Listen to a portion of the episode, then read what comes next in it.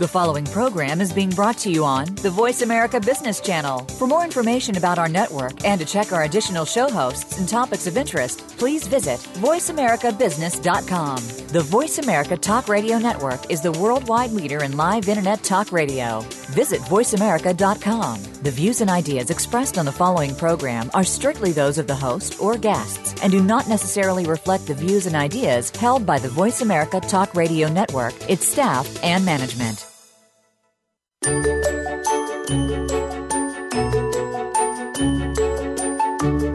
you like to know how to make better decisions for your business, your people, or yourself? Do you want to recognize when you make errors of judgment that cause the quality of your decisions to drop? And when you are moving away from, not closer to, your goal? Welcome to Because There's More with Laura Ellis. For the next hour, Laura and her guests will share experiences and insights that will challenge and stretch your thinking, help you recognize your biases, and ultimately guide you towards more predictable and accurate decisions. You'll walk away from this show feeling better informed, more inspired, and a lot more confident about your next big decision. Now, here's your host, Laura Ellis. Hello, I'm Laura Ellis, and this is Because There's More, the show that takes a closer look at decision making. Thank you for tuning in. I'm delighted to be here yet again with you for another show. And I've already said it before, but I will say it again. I am so lucky to start my week talking to people who, in addition to being great at what they do, they also have the generosity of spirit to share with me and you their most critical decisions but also their decision making journey, uh, how they uh, achieve the successes they achieve, and and help you uh, learn and extract the nuggets that end up making a difference to your own decisions. Shortly, I'll be introducing to you my guest, Mick Simonelli. Um, he took his expertise in building sustainable innovation initiatives inside large corporations and turned it into a craft he now shares with his clients as a consultant.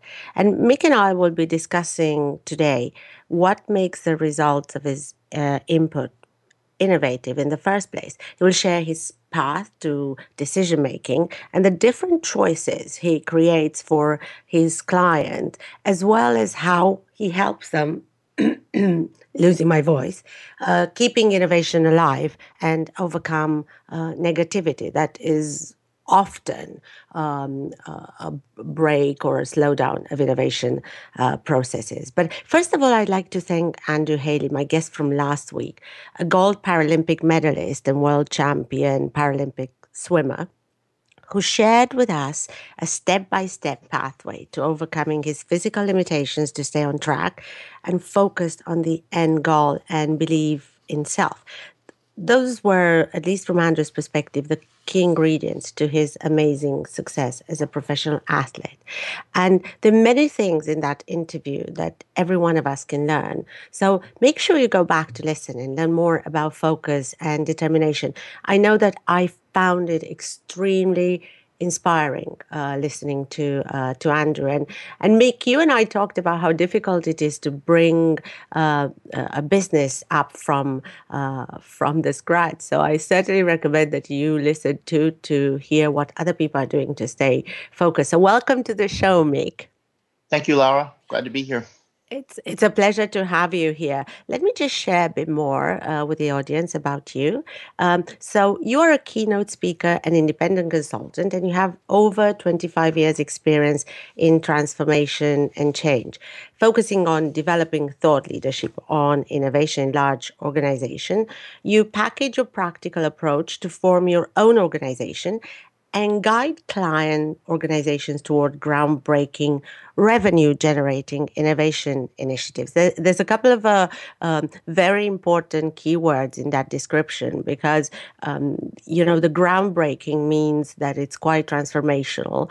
Um, and the revenue generating, it means that it also makes money. Uh, one of the challenges that organizations have today with innovations. Prior to uh, starting Simonelli Innovation, you served as the Senior Innovation Executive for USAA, where you built and drove enterprise wide innovation programs to world class status. And during your t- uh, tenure, the organization received numerous awards and accolades, including InfoWeek 500's Most Innovative, Business Week's number one customer service, and People's Choice Awards.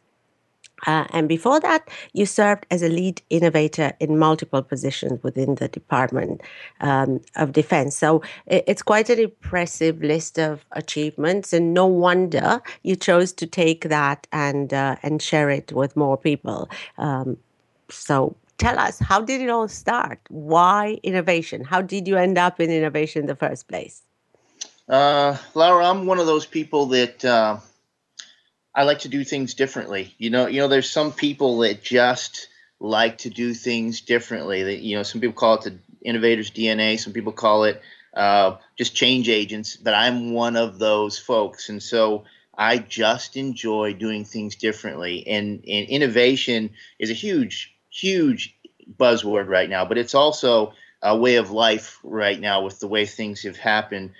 Prior to this, if you think back there, innovation wasn't the big term. It was terms like transformation, change. Um, some of us were attached to things called Six Sigma and lean processes.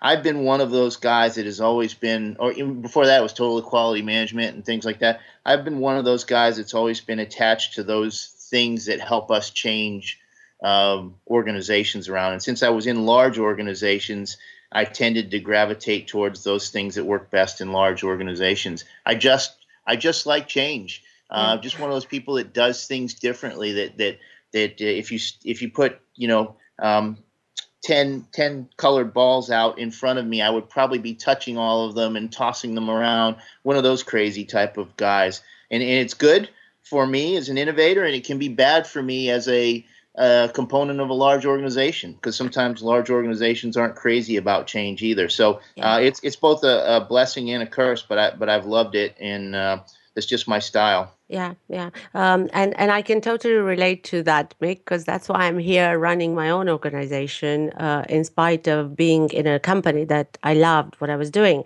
You talked about the term innovation being so prevalent today tell us more your point of view of why is that? I, because I, I do think it's a hyper innovation environment right now. I think that I, i'm certain that virtually every industry every market is in the throes in the middle of massive change whether it's you know the the the transportation industry with uber you know uh, changing the way things are done, or whether it's the financial services industry where I'm at, where things like mobile wallet and and, and things of that nature are coming on, the insurance industry where um, different underwriting, medical underwriting, and uh, all of the things that we can now wear that tell us our health, such as Fitbit and other things. Everything is undergoing massive change. The, the technology and our ability to communicate and social social sharing methods are all converging to make change very, very prevalent, which means we can come up with new ideas at breakneck speed.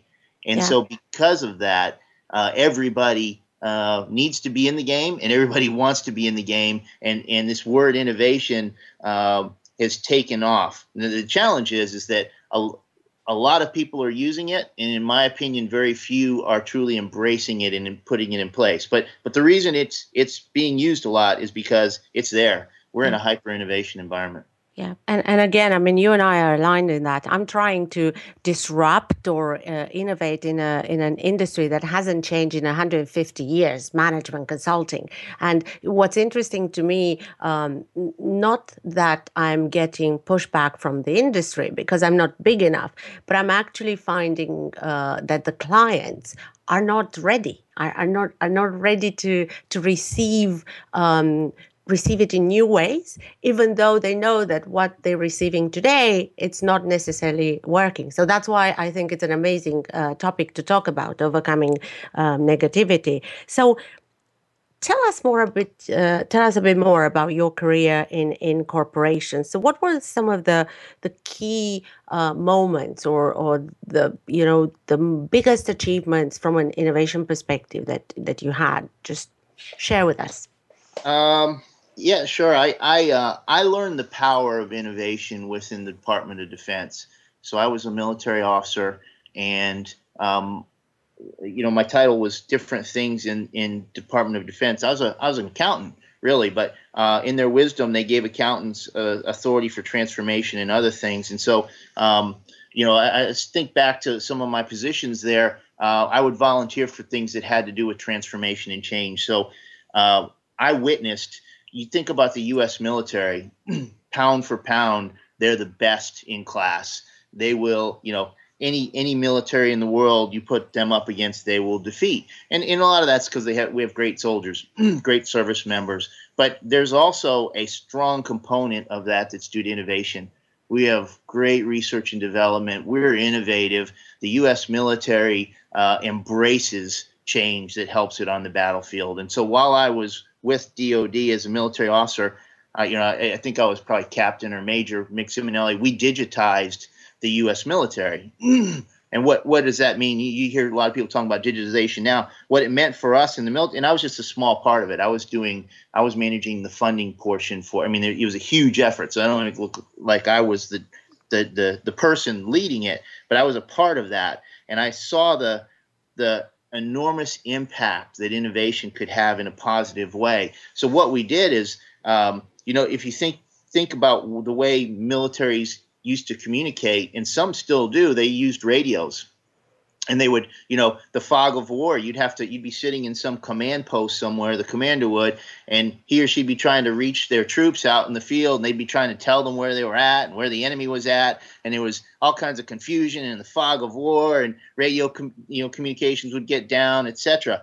Um, we, when we digitized the U.S. military, we enabled our commanders to know exactly where their troops were on the ground and to sit in their command post and see them as little blue blips on their screen and know exactly where they were, which is a huge, tremendous advantage. Took out a lot of the of war. And then we were able to give them the ability to see the enemies, where the enemies were. So um, we made it through innovation like it wasn't even a fair fight because the enemy will be confused and running around the battlefield, not really knowing, you know, old style, not knowing who was where and what they were doing, and we could know in near real time what our troops were doing and what they were doing, and make the appropriate decisions to uh, win battles.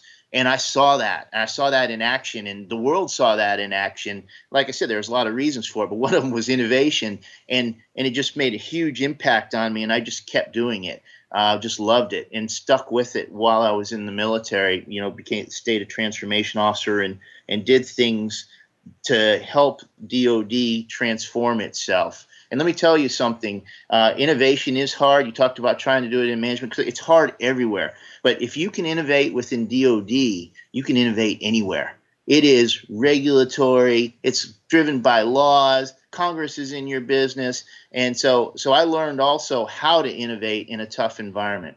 But but that's one of the uh, big experiences I had for a long time where I saw the real power of innovation. I saw it on the battlefield. Yeah, that, and that's amazing. And, and I have to confess that while you were sharing that, I was I was shaking my head. Uh, how amazing uh, the information! I mean, uh, how impactful what you were saying. And one of the thoughts that you actually uh, articulated is, "Wow! If you can do it in the DoD, you can do it anywhere." So you're absolutely right. The other thing that hit me when you were talking, Mick, is the fact that um, as a decision maker and a decision making expert or a, as a psychologist, to me, it, it just points out how important your attitude towards innovation is and and the word that came to mind when you're talking is respect and the fact that you learned or, or you gained uh, respect for innovation because you saw it happen. And I think that as I think of many of my clients, and, and you and I have met through one of my um, uh, former clients, we um, we often see that uh, organizations and uh, don't didn't have an opportunity to respect innovation uh, because they weren't in that situation or they weren't aware that it was happening and and that's keeping people back. It's creating more fear. At least that was what uh, uh, crossed my mind. What what do you think? What's your perspective on that? I think you're right laura. I, I think i think that there has to be some experiential learning with innovation. I I don't think real learning takes place, at least with innovation, by just telling people or having them read a book. And I've got lots of life experiences with lots of corporations and you know USAA where I built led their program and now I work with a bunch. Um, you're absolutely right. It has to be experiential. They have to feel it. They have to see it. They have to um, experience the impact of innovation. And so a lot of times I try to create circumstances and situations where they can um, experience it. In fact, um, it's kind of a side note, but I think active learning for innovation is the very best way to do it. Forget having people see a video or read a book or even attend a, a, a great speech um, because they'll they'll attend it, they'll shake their heads yes, and then they go back to their desk and they've got ten pounds of things they have to do and, and only a five pound bag to hold hold it, and they forget about innovation. They're back to their transactions. They really have to be given challenges. They have to be given an opportunity to innovate. They have to take an idea through the process, either as a team member or as a sponsor if they're a leader, and they have to see the results and experience the results themselves. So I'm with you. Experiential learning is the way to go. Yeah, it's uh, it's definitely a key factor. And as I again, as you talk, I think back of some of my clients because uh, the mandate of innovation becomes the number one mandate overnight. And what happens there, um, you know, I often see, and you can share your perspective, but I often see them going from zero to a hundred. So it's like we've done nothing innovative but uh, um, uh, let's try to do something really innovative. And of course, uh, I don't know about how you feel, but it certainly doesn't um, uh, doesn't work this way. Uh, yep. You know, you have to kind of test it first. Yep. So, go ahead, yep. Mick.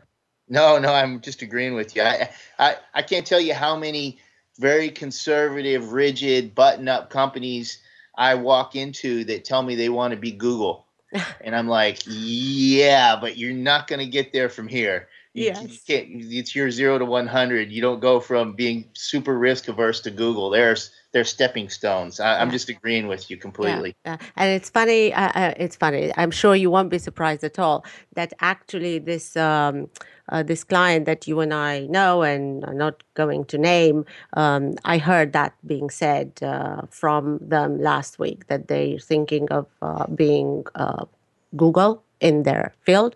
And um, um, again, they, I mean, it, it's not actually, it's quite, um, uh, you know, from my perspective uh, and yours being involved in, in people's success, uh, it's, it's quite um, scary or, or, or sad in a way because you're absolutely right. They can't jump from where they are today, no matter who they are, um, to a state where the state of innovation, which is Google. You know, um, I, you were talking about uh, your experience in, in DoD, but we um, we're going back to a break. Uh, we're going to go to a commercial break now. And after a couple of minutes, we'll be back with uh, Mick to talk in more detail about how he's helping organizations um, drive successful innovation and how particularly he's helping them overcome negativity. So don't go away. We'll be back soon.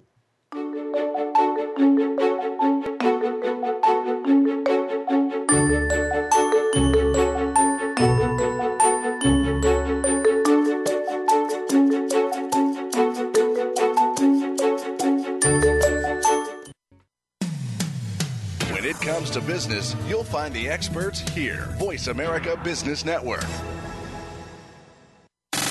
Have you friended us on Facebook yet? Why not? Just go to facebook.com forward slash voice America or search for the keywords voice America. Once you are part of our Facebook network, you'll receive daily messages about what's happening with our shows, this week's featured guests, and new happenings of the Voice America Talk Radio Network.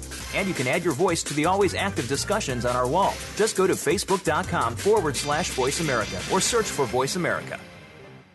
Are you a CEO, a board director, or an entrepreneur looking to have more control over the future of your organization? If the answer is yes, you need Tab Ignite. Our approach is unique, intelligent, and it works. Our solution is exclusively positioned to guarantee the results you seek for your business because we make it simple for you to tap our advisor's expertise and experience and make accurate business decisions. Ask Tab Ignite to work for you at tabignite at trustedadvisoryboard.com and make your next decision the first of many best decisions for your company. Do you believe in the value you bring to an organization? Have you been overlooked for a promotion because you think differently than your peers? Do you know that you can and will make a difference to the business? Let Tab Advanced be your personal advisory board and help you make different, better decisions about your career. Our team is customized to your successful advancement and hones in on when, why, and how you make those decisions. Build a more fulfilling career. Contact us today at advance at trustedadvisoryboard.com. When it comes to business, you'll find the experts here. Voice America Business Network.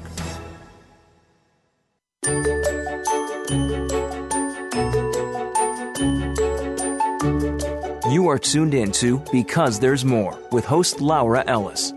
To connect with our program today, please send Laura an email to lellis at trustedadvisoryboard.com. Now, back to Because There's More. Hello, I'm Laura Ellis, and this is Because There's More, the show that takes a closer look at decision making. And I'm here with Mick Simonelli talking about um, innovation, innovation in, in large corporations. Mick just shared with us his experience in Department of Defense and how um, I, I, was impressed by your statement, uh, Mick, and everything you said, but especially you saying, you know, if um, innovation worked in the Department of Defense and uh, in the Army, where uh, there's so much hierarchy, there's so much regulation, it can work anywhere. Um, let me ask you a question, and, by no means is meant to be a trick question, but how do you define innovation, or, or do you have your own definition? Well, Mick Simonelli, the individual, probably does. Mick Simonelli, the consultant, lets it. Uh, I really take a feel for the voice of the customer because there are different nuances for different organizations that I'm sure you're aware of too that determine what innovation should really be within that organization. But for me, it's any change, yeah. small or large, that brings value. Yeah. Period.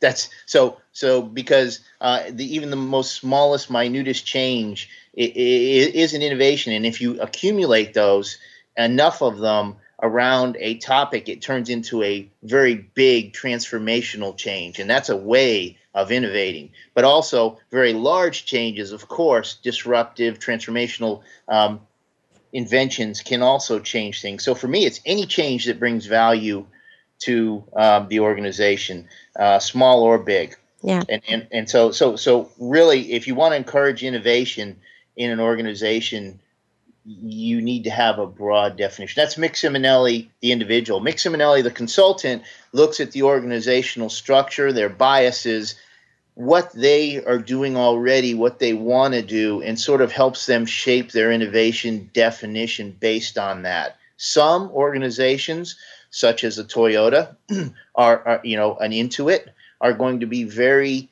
geared towards incremental, smaller changes. And, and and back to the value though, by making those smaller incremental changes, Toyota, I bring those two up as example because Toyota and Intuit have have created this super great um, service and products. Um, they just make a, a, a bunch of small changes that when combined they just wow you and so some organizations you go into are going to be more geared towards small changes and then some organizations are going to be more geared towards the home run they want to swing for the fence. They want to get after the really big changes. Um, you know, something like the mobile wallet. Uh, we want to be the people that own the mobile wallet and financial services. Some groups will not be happy with the small changes and will want to swing for the fences. So, as a consultant, I sit back, I observe, I listen, I hear them, and I help them shape their definition of innovation based on their sort of culture and their particular biases. Yeah.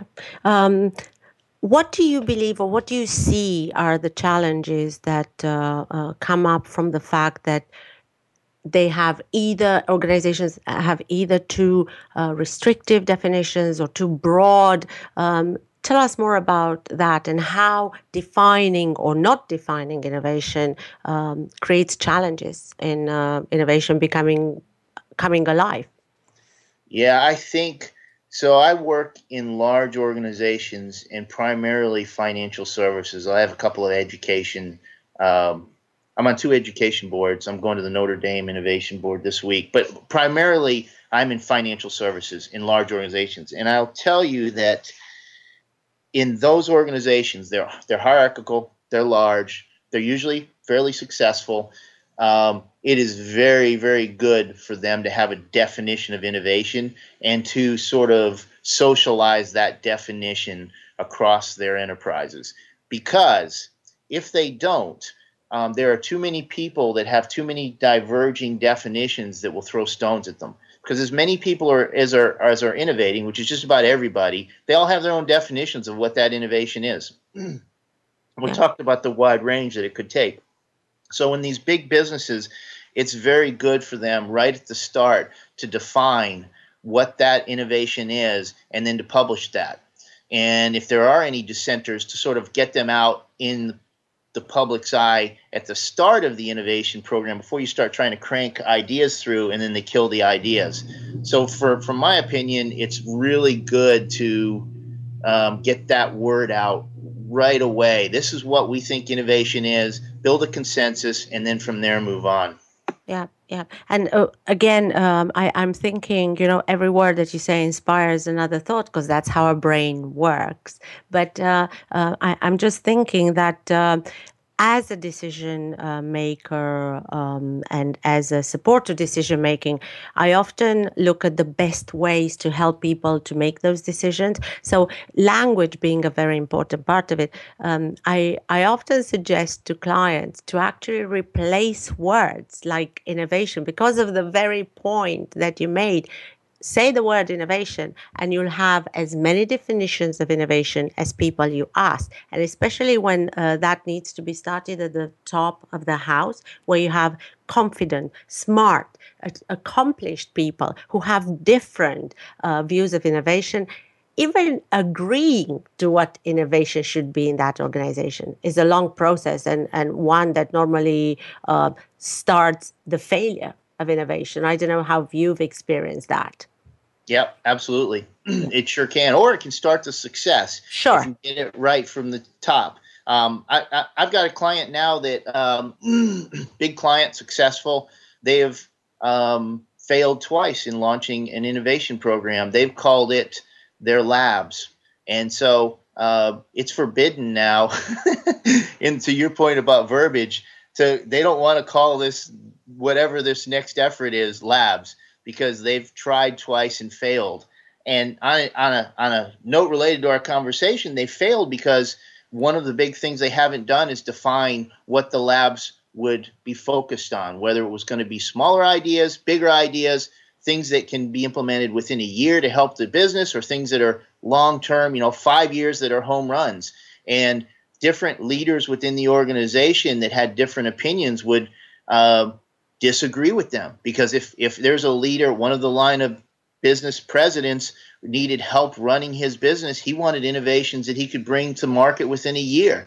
And if they were working on something longer term, he would he, he would be against them. And and another you know another um, line of business president wanted things that he could put in his strategic roadmap for three years out. And if they're working on things within a year, he'd be like, I can do that. I don't need you doing that. And he would be against them. And because they never agreed on a definition of innovation for their labs, they suffered and they ultimately um, died.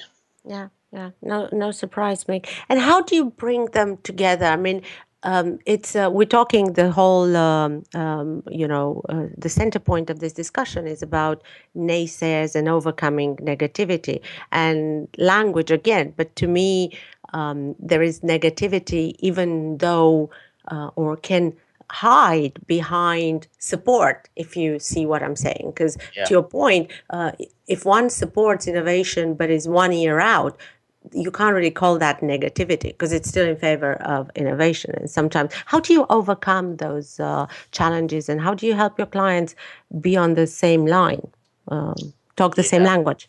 It's very, it's very difficult. Yeah, yeah. Um, there is, there is an underlying. I, I would go one step further, and I would call it uh, passive aggressive. Sure. You know, behavior. I think that there are some folks that are um, some organizations that have passive aggressive behavior. They just do.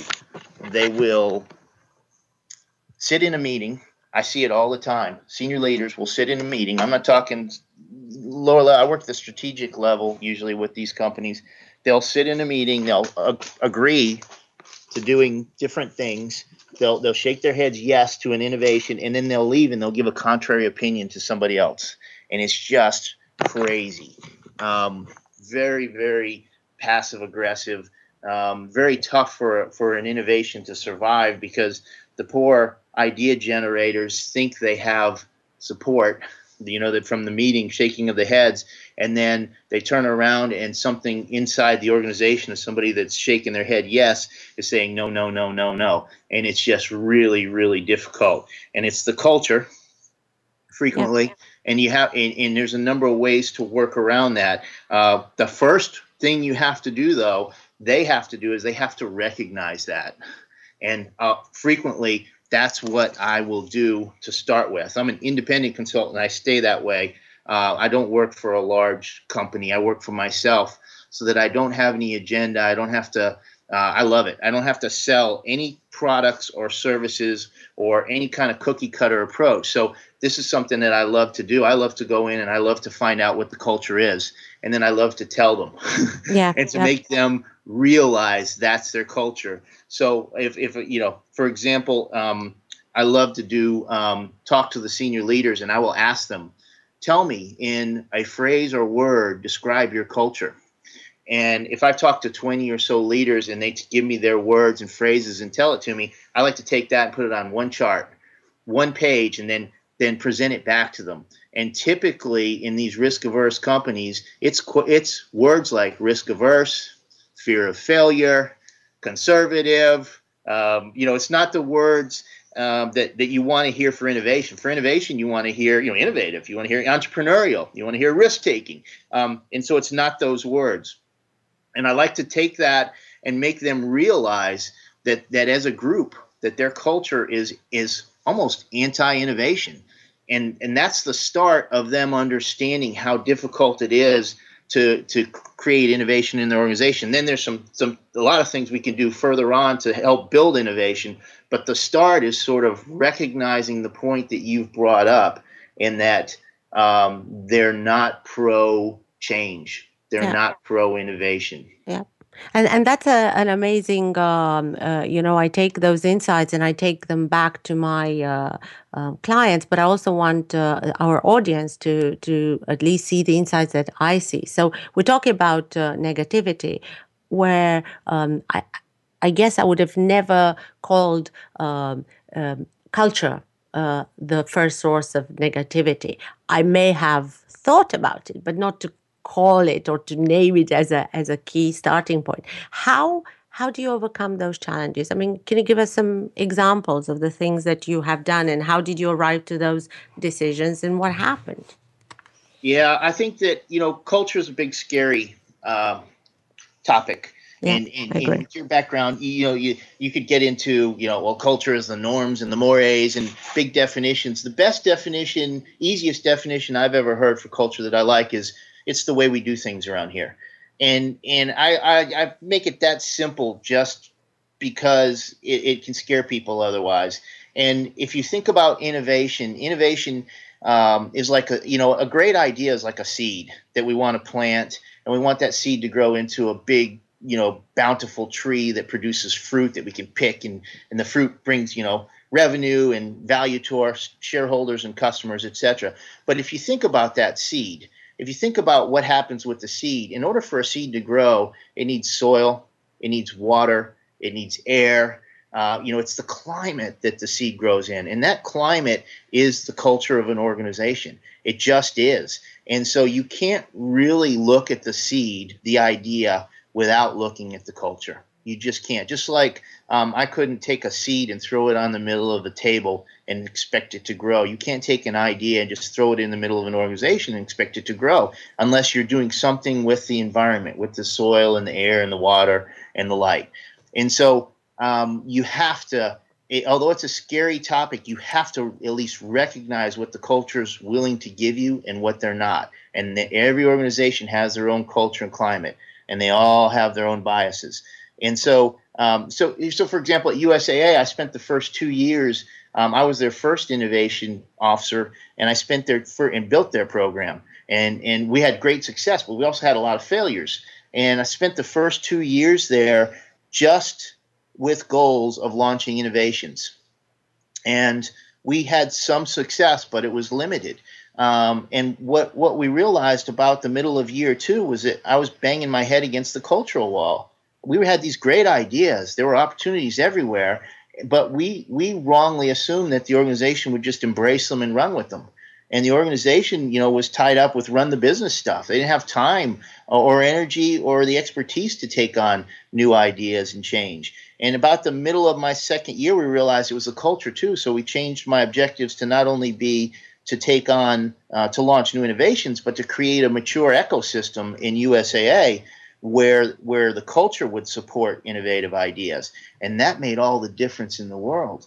Um, you know, the first year I think we only launched three innovations. The second year we only launched eight, but the third year we took off. We launched over 50. In the fourth year, you know, even more than that. And it was a direct result of not just trying to launch ideas, but of launching ideas and also trying to build a mature ecosystem in the organization that would support those ideas. And yeah. that, yeah, it was key. And so, so some of the things you have to look at are what are the processes you're using? What's the strategy? Who are the people? How are you rewarding them? How are you uh, how are you handling ideas that do well? How are you handling ideas that fail? Um, all of these things impact the culture and, and make a huge difference. But you kind of have to know what that culture is and what it'll give you. Yeah, absolutely. And and uh, we only have like two and a half minutes to the break, so we won't go into a lot. We'll just pick it up after the break. But just very quickly, Mick, what um, uh, you you talked about the um, uh, how we do things uh, around here. And, and you and I talked about this uh, uh, before, or I shared this. How we do things about here, it uh, how we do things in our organization is what culture is. Of course, it talks a lot of how decisions and who and why decisions are being made. And I shared with you that I went to a conference, innovation conference in London, and the theme there was from every single chief innovation officer of large organizations across Europe uh, was that the biggest challenge for innovation is not having great ideas. There's a lot of innovative ideas that come to the table. The challenge is getting the chess players or getting the poker player to talk to the chess players because the innovators are the poker players, but the people who make decisions are the chess players. And translating the language and, and finding a common ground was what they found to be the biggest challenge, which in fact is a reflection of the culture of how decisions are being made. Yeah. Amen. Yeah. So um, we are going to go shortly to a uh, to a break, and uh, we will come back with Mick to talk in more detail about uh, some of the things we discussed. Uh, don't go away. If you have any questions, please send me an email to l ellis at trustedadvisoryboard.com, also to be found on the uh, website of uh, Voice America Business Network. So don't go away, and we'll be back soon.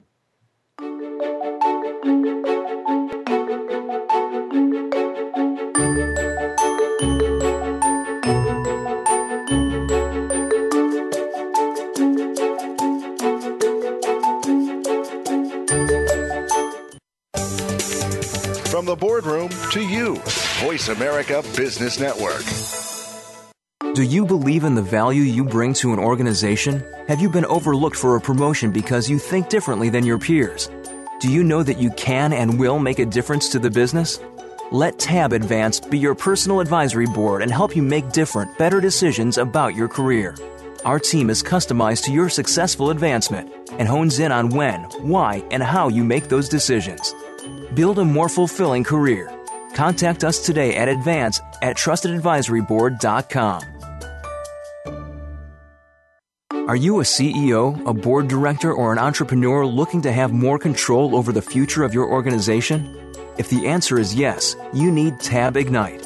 Our approach is unique, intelligent, and it works. Our solution is exclusively positioned to guarantee the results you seek for your business because we make it simple for you to tap our advisor's expertise and experience and make accurate business decisions. Ask Tab Ignite to work for you at tabignite at trustedadvisoryboard.com and make your next decision the first of many best decisions for your company. Voice America Business Network, the bottom line in business. You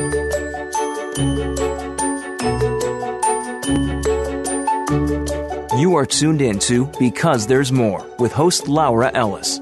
To connect with our program today, please send Laura an email to lellis at trustedadvisoryboard.com. Now, back to Because There's More. Hello, I'm Laura Ellis, and this is Because There's More, the show that takes a closer look at decision making. And I'm here with Mick Simonelli talking about innovation and how to drive um, revenue through innovation and make innovation uh, initiatives successful particularly in large organizations and, and make you specialize in the financial services industry uh, a very stable and somewhat risk averse uh, environment. Anything to do with money and investment will yeah. will will be that way. Um, what would be your uh, key you know key insights from working with financial services organizations and, and some that come to mind that have helped uh, those organizations be successful? Um, I you, there's there's a couple um, and, and you know to say that they're somewhat somewhat uh, conservative is probably an understatement they're they're very very conservative um, I, I, I'll tell you these are some of the things uh, one is is uh, there's a couple of key things that that I think generally speaking can apply to most. Although, as we mentioned, different organizations there's no cookie cutter approach, and different organizations have different needs. Uh, the first one is if if if you're a senior leader, uh, you need to be willing to devote time and energy and resources to the cause. Innovation just doesn't happen by itself and the more risk averse and difficult it is to innovate within an organization, the more you need help. So you they need to be willing. It's not just enough to talk about it. It just won't happen by osmosis. They need to be willing to devote some some dedicated people, some dedicated funding, um, get some expertise in that knows how to build innovation, that knows how to build ideas, that knows how to shepherd them, that knows how to prototype them, um, put the time and energy and resources into it. And if you don't, you're going to get what you pay for. You're not going to get anything. And so that that would be one takeaway. Uh, if you're a leader, become a transformational leader and put some time and money and energy into the transformation. A second one is um, this is another uh, focused on the, sort of the decision making side of things. Um, as a leader, especially senior leaders, it's great if the CEO president can do this. Sponsor an idea personally. Yeah. If you're a senior leader, demonstrate your leadership by example. Show the organization how to innovate. Take on an idea, become the sponsor, take some risk, be public with it, share your results, show them sort of the processes you know as you're going through them share your victories, share your defeats. There is nothing, nothing I've seen more powerful to change um, the risk averse culture of an organization a hierarchical organization than to have the senior leader, the senior decision maker, take an idea and fail. And then go to that group of folks and say, I tried, you know, I did, we did this, this, and this. We had some great learning experiences. We're going to do this as a result because we learned a lot, but we failed. And you can you can see I've actually seen you know had the opportunity to see a couple of senior leaders do this, and you can watch the response around the table, and it's amazing. Um, people really get it then. People then understand and say, oh, if the leader is willing to take a chance, admit failure, and not lose his or her head because of it, then I can take a risk too. And so I think you know, a second thing that I would say is take an idea, senior leaders, sponsor them, and share your results, especially failure. Yeah, yeah. And can I just, uh, um, sorry to interrupt there, but I do have to uh, share this because I'm listening to this and I absolutely have goosebumps. I uh, I created an organization about decision making on the premise that no matter how smart we are, no matter how experienced or expert, how much expertise we have, there's only so many choices we can look at. And normally the choices that are important to us, work for us, we know of there's no way we can know everything or or have examples of different things. And i'm saying this because i know a lot about i understand the workings around how people Mick decisions. I, I question it so i help them um, get to better one. And yet it's the first time and it happens every time on my show make uh, in, in different ways but it's the first time that i heard it articulated this way sponsor an idea as a leader. What an amazing insight. What a thing to share because I if you hadn't said you haven't seen something uh, more powerful as a behavioral expert and decision making it was instant to me that of course you have to do that because it brings together all the things that we talked about it it it, it can change the culture overnight almost i mean perhaps it's an uh, overstatement, but it can change the culture overnight if the leader sponsors an idea. It brings that experiential feeling to them. What does it take? How often do we see CEOs saying, giving the mandate away? They've never done it themselves. Bless them, but then they're happy to, to chop off the heads of the people who fail because they themselves have have succeeded by f- focusing on following linear things and, and reducing risk and, and going for the most likely thing to succeed and the most likely investment, which innovation is everything but. Amazing. Thank you. Thank you for sharing that. It's absolutely an amazing insight. Yeah. And, and I'll just tell you, Anna, uh, so a little consultant trick I do, why I love being an independent guy is I'll ask the senior leader point blank, first I'll, I'll, I'll warm him or her up. Do you have a challenge that innovation could help with? And the answer is almost always yes. Ah, this is then. Then my next question will be: I'll ask them point blank if the innovation team or someone came up with an idea that would support, you know, filling that gap gap for your challenge. Would you willing to be the senior sponsor? And if they say yes, we're off to the races. If they say no, it's an indicator too of the level of commitment of that senior leader that that leader is hedging his or her bets and kind of on the fence. And I will take that information too and kind of uh, put it into my assessment and say you're you're in a, a tenuous position here because the senior leader isn't really ready to fully commit.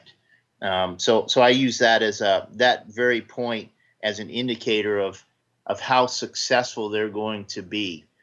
And and and it's important because if you're if like you said if the senior leader takes it on it makes a huge difference. If they're not willing to take something on then how are they going to react when a subordinate takes on an idea and it fails?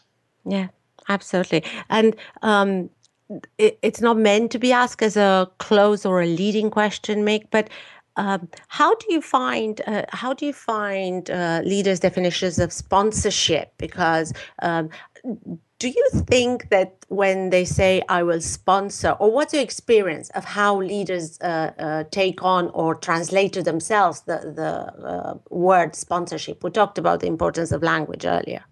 Yeah, well, yeah, and I use that word. Um, it could be any any word that you put in there, champion, uh, you know, overseer, what whatever. Uh, in my opinion, um, you need a strong one, whatever that thing is. And the way you determine it is well, it starts with having a really good challenge.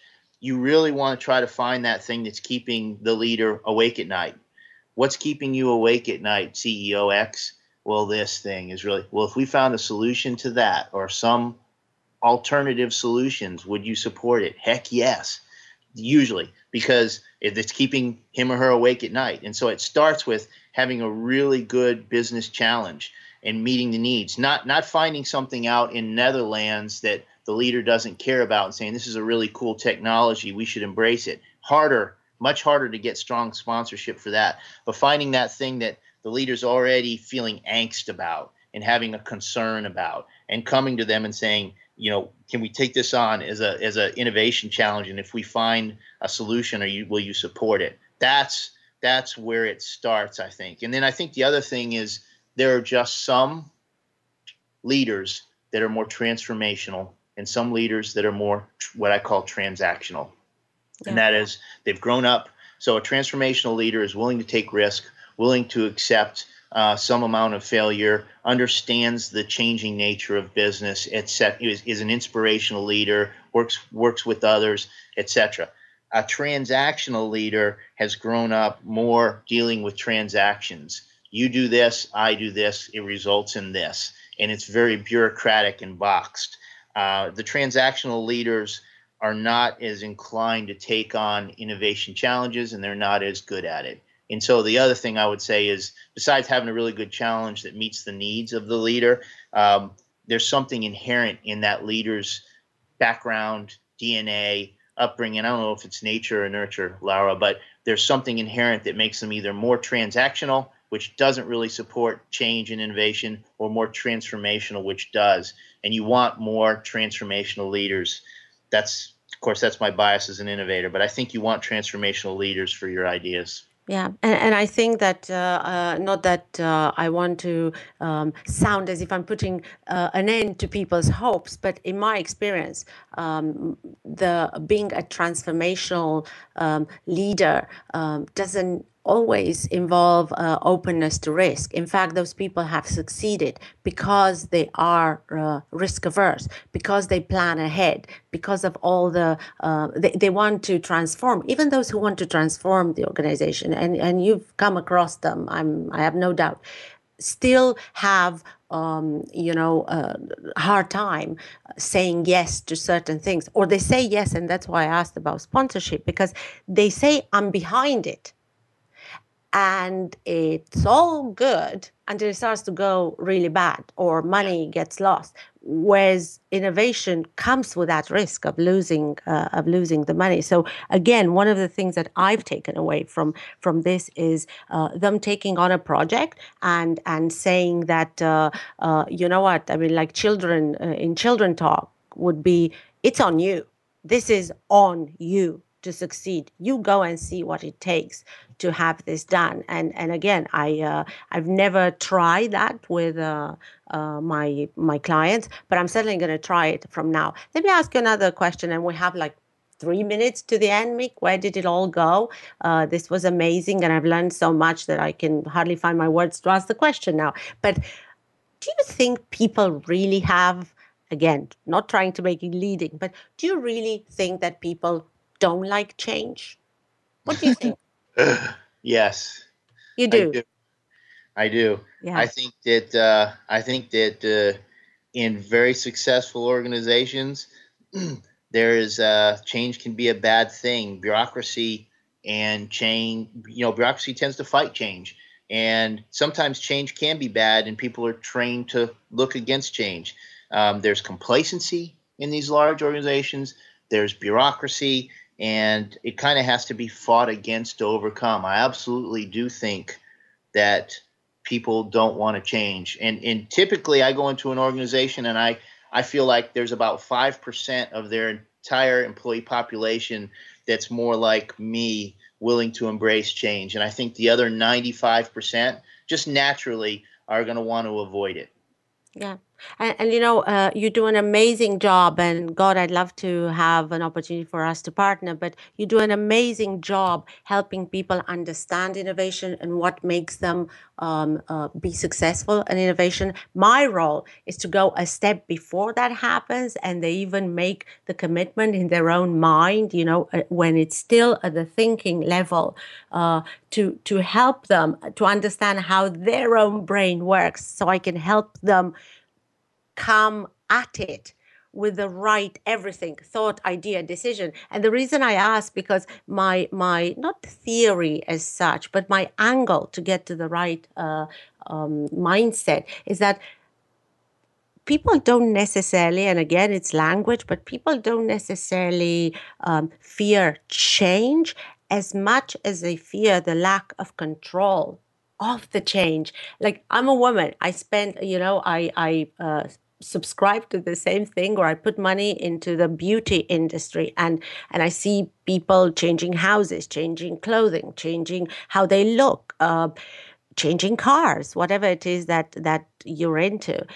And they're not afraid of the change, but they choose that change and they can influence it. And you know, so even in terms of how and what does innovation mean and and how do you um, help them control what's controllable or creating the the awareness that you know what? We can't control anything anyway. Uh, decision making says that the best decision one could make cannot guarantee the outcome because there's only you only have control on your decision. What happens to the decision once it's out there depends on many factors and a lot of the time on luck that we don't think it plays into it. On the contrary, you know, success from past experiences tell us that um, successes tell us that we can control everything. It, it's a it, it's a fantasy. It's not. We don't control. We control the decisions we make, and and that's it. So, Mick, thank you so much. I hope you had a great time. We only have about a couple of minutes. Uh, I hope you enjoyed the show. I certainly did. I did, Lauren. Thank you you're you're very welcome. So what um, what I like to do is like if I have uh, questions and and your bio is up there, uh, we will both post this on um, uh, on on our LinkedIn so people can access it. There's some amazing insights that came out of this discussion for me, and I know that for how people make decisions about the innovation uh, processes that uh, I'd like my clients and everyone out there to access. Um, next week, I'll be having uh, two different guests, two uh, lovely women who have um, invested their time and uh, uh, expertise into sharing with the rest of us how um, um, how to uh, become successful in their own field. So.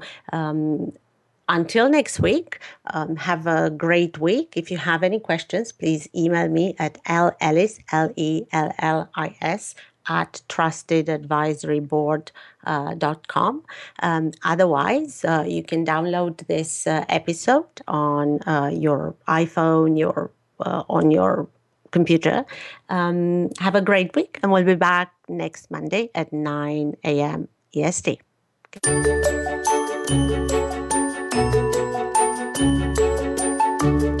We hope you've enjoyed this week's edition of Because There's More.